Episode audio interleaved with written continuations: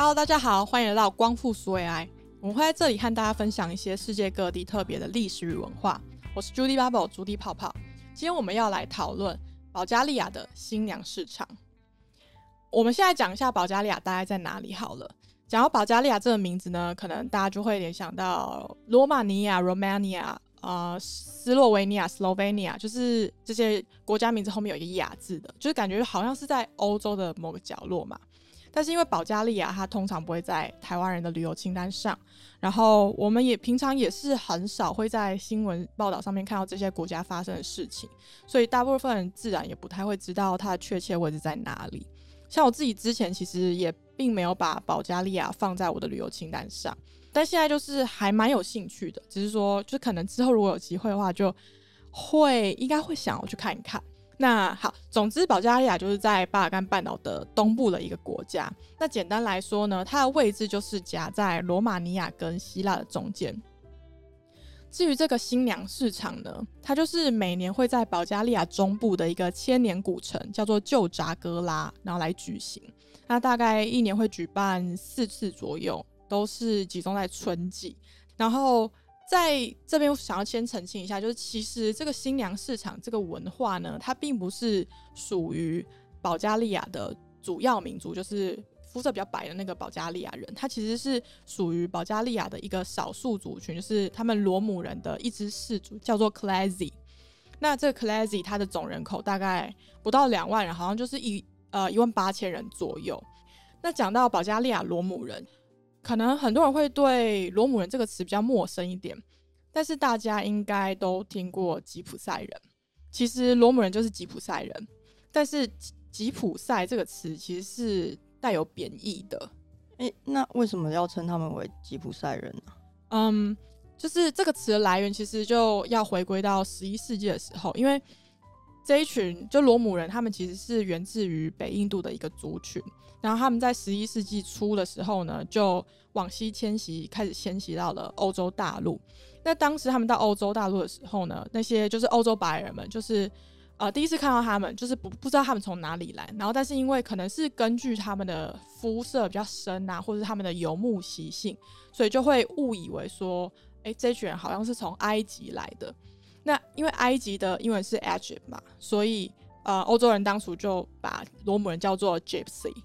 就是 Egypt Gypsy 这样子。嗯嗯嗯。然后，嗯，值得一提的是，其实罗姆人也就是呃我们平常所称的吉普赛人，他们当初在以前在欧洲的待遇跟黑人在美国待遇是很相似的，就是他们到欧洲的时候，因为不被理解，然后也被歧视，所以就是甚至因为这样子被。欧洲人当做奴隶使用，就是被迫沦为奴隶这样。然后这个奴隶制度在巴尔干半岛尤其的严重，而且沿袭了好几个世纪。然后是直到十九世纪中期的时候呢，罗姆人才终于被从奴隶制度中解放出来，就跟黑人在美国被从奴隶制度解放出来的时间几乎是差不多，就是都是呃一八多一八六几年啊，一八五几年，就是都是在十九世纪中期。所以其实。就其实称呼罗姆人为 Gypsy，就有点像是称呼呃美国黑人，就是黑人非裔的人群为就是那个尼字一样，尼尼哥，就是都是非常非常歧视性的称呼。讲到罗姆人，就是其实罗姆人他们也有自己的语言，那统称叫做罗姆语 （Romani）。然后呃，因为最初他们的来源嘛，就这群族群来源是北印度，所以其实罗姆语和印度的最大宗的官方语言 Hindi 有一些相似的地方。然后罗姆语它现在有蛮多的分支，不过现存的罗姆人他们所使用的罗姆语其实都是有跟他们所居住的当地的国家语言有一些融合。就比如说在保加利亚罗姆人，他们所讲的罗姆语就是呃原本罗姆语跟可能保加利亚语的。一个融合，然后可能居住在希腊的罗姆人，他们所讲的罗姆语又是有一点希腊语跟罗姆语的混合这样子。但是大部分的罗姆语它其实都是没有文字记载的，它都是只能使用在口语沟通上面，所以它在流传的方面只能依赖大家口传相授，这样就是它没有文字可以去把它记录下来。然后罗姆人这群族群呢，它其实是欧洲最大最大的少数族群，那大概。呃，据统计，就是总共整个欧洲大概有一千万左右的罗姆人居住在那里。不过这群人，这一千万人，其实同时也是欧洲最穷最穷的一群人，因为百分之九十 percent 的罗姆人呢，他其实生活在贫穷线以下。现在还是有很多很多的呃罗姆人，他们是真的还是有游牧这个习惯，然后他们很多会居住在那种篷车、露营车、露营车，对，就是那种。你可以，你整个家可以搬走那种，就是我们很常在一些可能英美影集会看到，就是真的是属于很穷的穷人，他们没有办法租一个好一点的房子，然后他们就会住在那种露营车。那很多很多罗姆人，他们其实都会住在，就是一个家族住在一个小小的露营车上面。然后因为就是他们的居住环境也比较差，然后他们教育程度通常又会比较低，所以罗姆人的新生儿死亡率很高。然后他们的平均寿命也比欧洲人的人均寿命低了大概十年左右。讲到这个，就是平均寿命低这件事情，就讲到呃，之前不是政府开放打疫苗嘛，然后就开放说，哦，就是长者大概七十五岁以上的长者是可以开始打疫苗的。那但是这个标准在原住民族群其实是六十五岁以上，就是你你就会先纳入先打疫苗的那一群人。然后这也是因为，其实台湾的原住民族群的人均寿命是比我们总人口的人均寿命还要低了十岁，就十年左右。就是因为现在还是有很多呃原住民的朋友，他们是住在山上，那山上其实你很难到达比较临近或是比较好的医疗资源，然后也就种种原因也会导致说他们的平均寿命比其他人还要低这样子。然后罗姆人在欧洲的环处境大概就是像这样子。然后，因为教育程度低，得到普通工作就是一般那种比较我们比较常见的那种工作机会，他们就会很少嘛。所以罗姆人常常都会从事一些比较特殊的职业。那这也是为什么在很多卡通啊、电影里面啊，或是什么的，罗姆人就是吉普赛人，他们常常都会以一些，比如说像是算命师啊，然后嗯，街头表演者之类形式，就是这些形象出现。举个例子，就是。大家应该都有看过或听过，就是迪士尼版本的《钟楼怪人》。那《钟楼怪人》里面的女主角艾斯梅拉达，她其实就是一个呃以在街头跳舞为生的罗姆人。就是在那个你去 Wikipedia 找的话，就会发现艾斯梅拉达叙述就是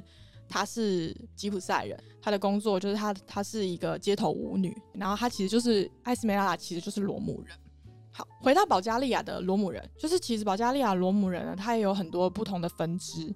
那有些是信仰伊斯兰教，那有些则是信仰基督教或是天主教。那像我们今天所讲这一支族群，就 c l a s y 它其实就是一支信仰东正教的罗姆族。呃，回到重点，我们来聊聊这个新娘市场。这个新娘市场参加的人，就是这些新娘呢，她的年纪大概是十三岁到二十岁左右。那当然也会有比二十岁年纪更大一点的女孩子来参加。那这个新娘市场就是就是真的就是一个市场，就是在这个举办的当天呢，这些适婚年龄就是十三到二十几岁的女孩子呢，她们就会呃着装漂亮的到市场上，然后就是可能站在那边，就是由他们的家人陪同站，在那边等着。投标者来，那投标者来就是通常都是 c l a s y 的男性，可能是有些是年轻的男孩子，有些是有一点年纪的男孩子，然后他们就会就是在那边可能达成这个婚姻的交易，就是看就是谁要成为谁的妻子这样子。然后大家可能会有点好奇说，哎，一个新娘大概要花多少钱才可以买到？在就是保加利亚的新娘市场，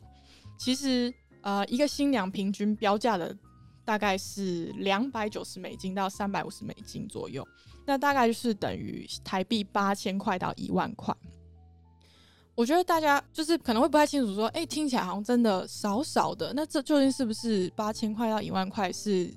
一个高还是低还是中中间的价位呢？我觉得可以讲一下台湾有些人会去越南娶新娘这件事情来做一个比较，就是台湾不是有些人会去越南娶新娘吗？那从网络上面，就是有一些有经过这个程序的人，他们分享，还有一些中间网站上面资料得出，其实你要真的要去越南娶一个新娘的话，包括中介费是至少要三十万台币起跳。然后这个三十万呢，其实不代表你真的就可以娶到一个老婆回家哦。三十万就是除了中介费以外，可能还有一点点就是车资啊什么的，然后还有一些可能。你要给对方家属，就是你想要啊娶为太太的那个越南女性的对方家属一点意思，就是一点聘礼。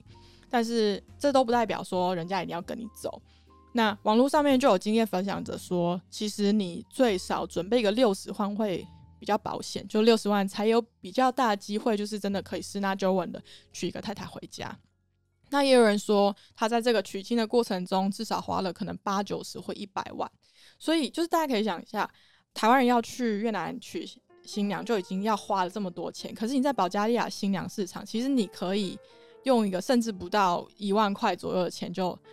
就是娶一个太太回家，我觉得这这个差别是非常非常大的。不过现在有一些还算是比以前好一点，就是现在的这些女孩子，就是在新娘市场上面接受竞标的女孩子呢，她们其实是比以前更有一些自主权的，就是她们其实还是可以有一点点决定权，说自己到底要不要把自己用这个价格卖给他未来先生。虽然大部分还是嗯，比如说他的爸爸妈妈。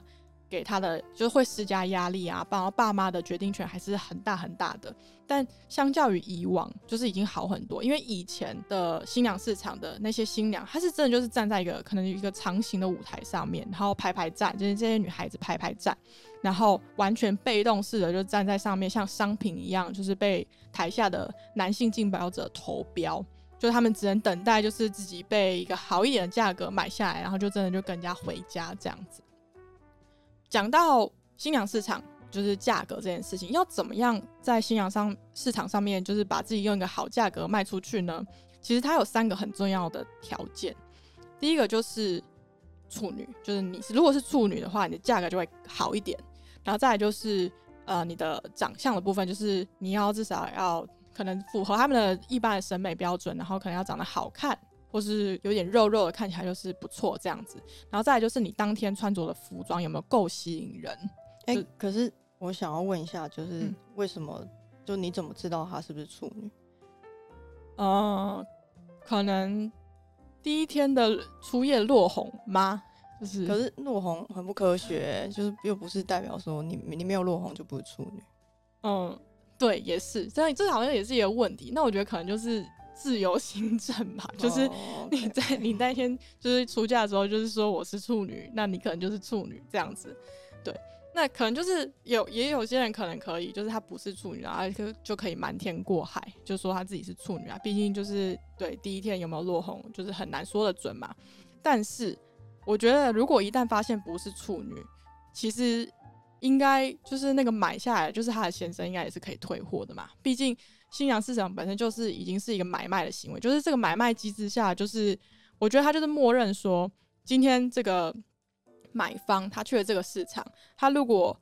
就是可能卖方承诺了他要得到某种商品，然后这个商品可能要符合什么样什么样的条件，那如果你买回家之后发现，哎，这商品有瑕疵吗？就不知道用这个词对不对？我们就讲商品这件事好了，就是如果这个商品有瑕疵或者不符合你期待，应该是可以。退货退款的，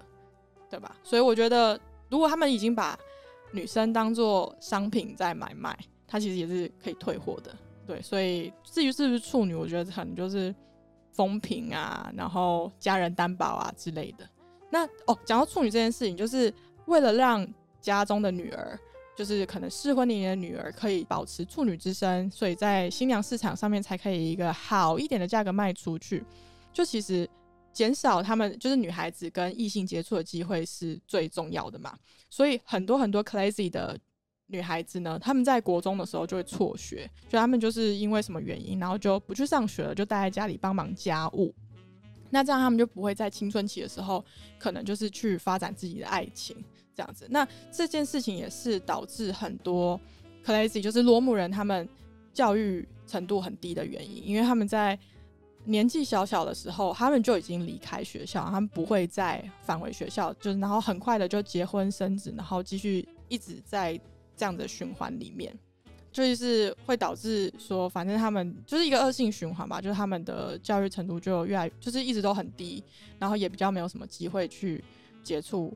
呃新的工作机会，然后可能翻身之类的。那哦，刚刚讲到就是第三个。其中就是处女啊，是不是处女很重要？然后长相啊，还有当天的服装。就第三个讲到服装，就是当天会可能早上或是前一天的时候，这些准备待嫁的女孩子，她们就是会有他们的父母陪同去市场挑一件就是颜色比较鲜艳的衣服，通常就是可能是亮蓝色啊，或宝蓝色，或是呃亮红色啊，就是那些他们可能只会在新娘市场上面穿的衣服，就是都是为了要让他们在这个市场、这个市集里面呢，可以很快很快的吸引到这些投标者的目光，然后甚至帮助他们在呃原本会有的价格上面。可以有更多更多的讨论空间。那这个新娘市场，大家听一听就会觉得啊，一定会觉得说，天啊，这真的是很忽略女性自主权嘛？对，当然就是这个新娘市场，就是一直被欧洲很多国家所抨击，因为他们就会觉得，对，首先就是这件事把女孩子当做商品在市场上面贩卖，而且就是可能贩卖到很，就是用一个很低的价格在买卖，就是一件完全忽视人权的事情。但我觉得。这并不是说，就很多国家欧洲国家就会说，哎，保加利亚政府你应该要立法，就禁止这类买卖行为嘛？你怎么可以？因为像是在某种形式上很像在很像在贩卖人口之类的吧？对，虽然是一个合意的贩卖人口，但是某种形式上就是买卖人就是不对。但我觉得这并不是立法就可以有效的，立法禁止就可以有效，因为其实回到看的那些纪录片，就会发现。这些 c l a z y 就是保加利亚罗姆人的这些女孩子，她们是与对于自己要被买卖，要在新娘新娘市场上面被买走、被投标是很期待的，就是他们会觉得这就是他们成长的一个过程，然后这是他们的大日子，他们也很就是希望自己可以被用一个很好很好价格买走，所以我觉得这就是已经从根本的，就是他们的观念。就是会觉得，身为一个女性，自己就是势必要经历这一些买卖过程，然后他们也觉得很理所当然。所以我觉得，如果真的最好一点的方法，就是还是要有办法去落实，说看可不可以就是让这些人的教育程度再提高一点。那他们不管是男性、女性，就会可能更有机会接触到说，哎，就是这样的观念可能真的已经很旧了，然后在现在新时代已经应该要被淘汰这样子。